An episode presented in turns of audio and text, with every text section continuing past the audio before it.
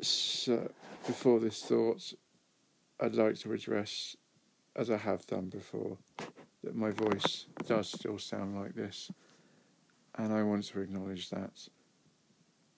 It is, uh, there is something in my mouth that makes me sound like this. I mean, I suppose that's obvious. Um, but the lisp and the uh, slurping and all sorts of other subtle little mildly irritating things um, at the moment are the least the least of, of the problems uh, that this uh, treatment poses at this moment of time, but hopefully not for a great deal longer.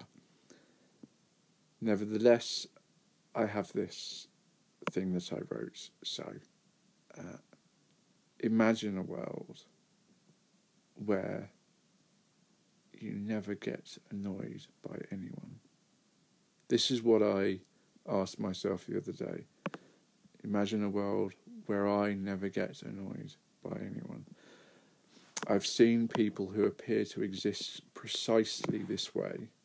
Perhaps I'm looking at it the wrong way, though there is definitely some tentative gaps outside my conscious mind, brought on by some unforeseen disruption, usually masquerading in the form of a complete bad end that bypasses my decision making towards annoyedness even though it may likely be justified annoyedness, and it is, my most mindful and emotionally disciplined of reactions to recent events of external bellendification seem like slightly more effort than the blissful detachment I enjoy from other such unnecessary flimflam Sometimes you should say and do as a matter of principle, and I believe sometimes these passing points ought to be made.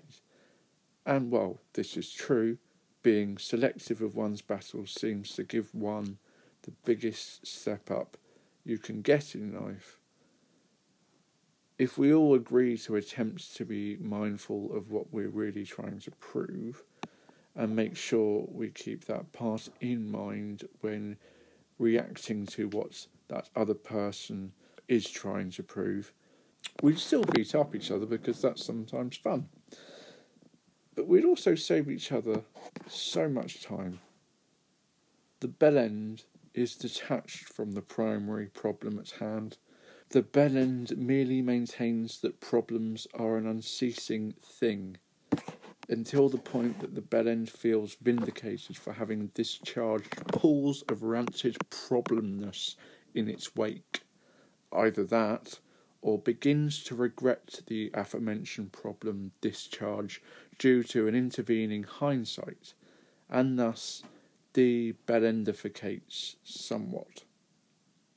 And that is about the most diplomatic thing I think I can say in the matter.